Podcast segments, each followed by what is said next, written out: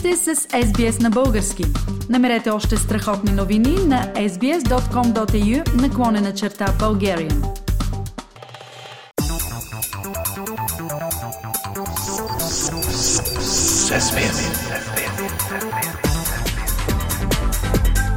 Акценти на седмицата.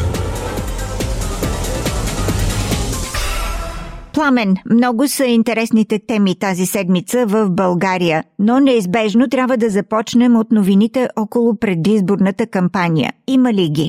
Ако питаш за събития, които съществено да променят съотношението на силите в изборите в Или, ще те разочаровам. Ново проучване на агенция Галап потвърди познатата вече картина. Паритет между водещите коалиции ГЕРБ СДС и продължаваме промяната Демократична България. Пет партии със сигурност влизат в парламента, избирателна активност около 40 на 100. Така стоят нещата и до 2 април вече всъщност няма време тези ясно очертани тенденции да се преобърнат. Да, онзи ден беше представена предизборната програма на Продължаваме промяната и Демократична България. Там има интересни неща, но не смятам, че и това ще промени рязко нагласите и хода на събитията. Казваш, че в програмата на новата демократична коалиция има интересни неща. Кои са основните от тях?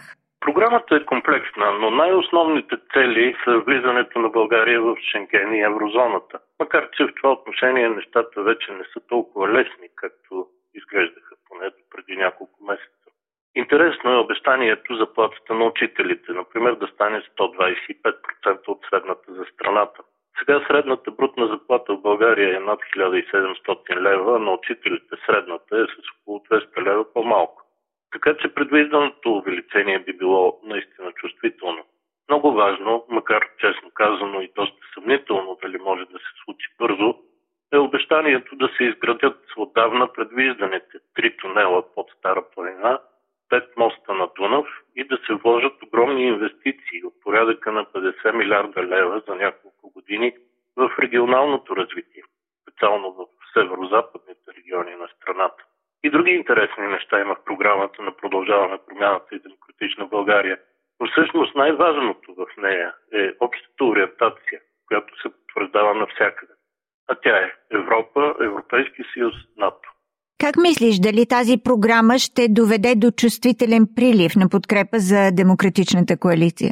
Съмнявам се, Филип. Първо, хората в България отдавна са скептични към обещанията на политиците. И второ, напоследък четенето, особено на дълги текстове, се смята за анахронизъм и не се практикува усилено. Дори в напредничавите обществени кръгове, от които са основните избиратели на продължаване промяната и демократична България.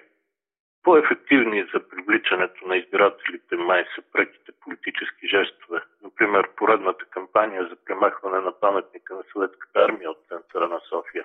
Пламен, тази кампания за премахване на паметника на съветската армия беше на Продължаваме промяната и демократична България ли?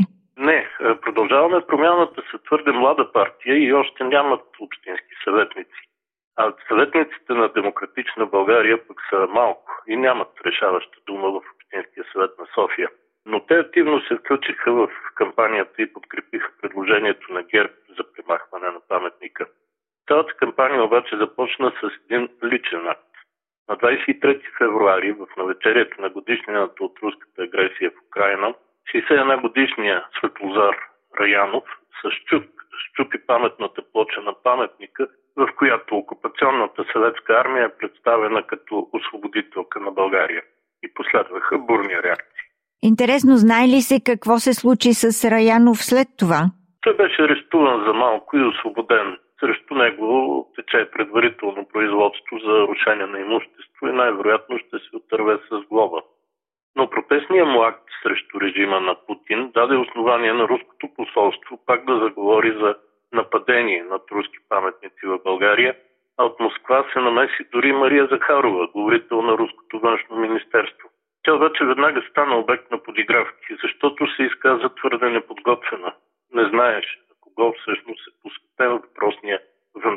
вандализиран паметник в сърцето на София – дали е посветен на армията от руско-турската или на армията от Втората световна война.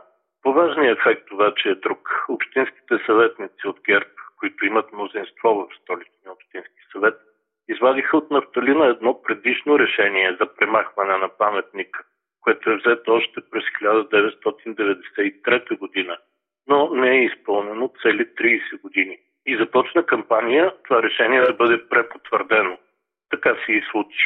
Пламен, това означава ли, че паметникът на съветската армия, иронично известен като Моча, най-после ще бъде премахнат? Решението на Общинския съвет е всъщност за неговото преместване в фамозния музей на социалистическото изкуство, където наистина му е място.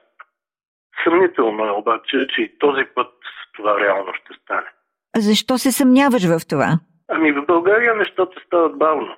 11 години, например, отне на българския съд до онзи ден да докаже нещо известно от самото начало, че атентата на летище Сарафово през 2012 е дело на терористичната група Хизбола. И с паметника на съветската армия така. 30 години вече се точи премахването му след първото общинско решение. Така е, защото в България има много сили и хора готови да поставят руския интерес на българския. Първо, руският посланник, независимо кой е той, оказва натиск върху всяко българско управление, дори това на СДС, с цел паметника да не помръдне. А тъй като самия паметник е държавна, не общинска собственост, конкретният акт по премахването всъщност е на областния управител на София. Но нито един от тези областни управители до сега не е поел инициативата. Защо да очакваме сегашния да го направи след второто общинско решение? Има също цели партии, като БСП, Възраждане и други, които водят активно кампании срещу премахването на моча.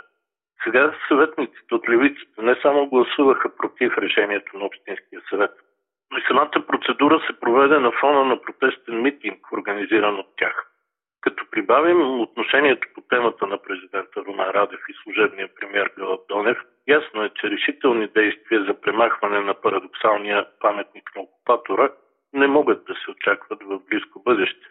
Поне не и докато няма ново редовно правителство, което силно да поддържа европейската, а не руската посока за развитие на България. Чухте политически акценти на седмицата с Пламен Асенов. Искате да чуете още истории от нас? Слушайте в Apple Podcast, Google Podcast, Spotify или където и да е.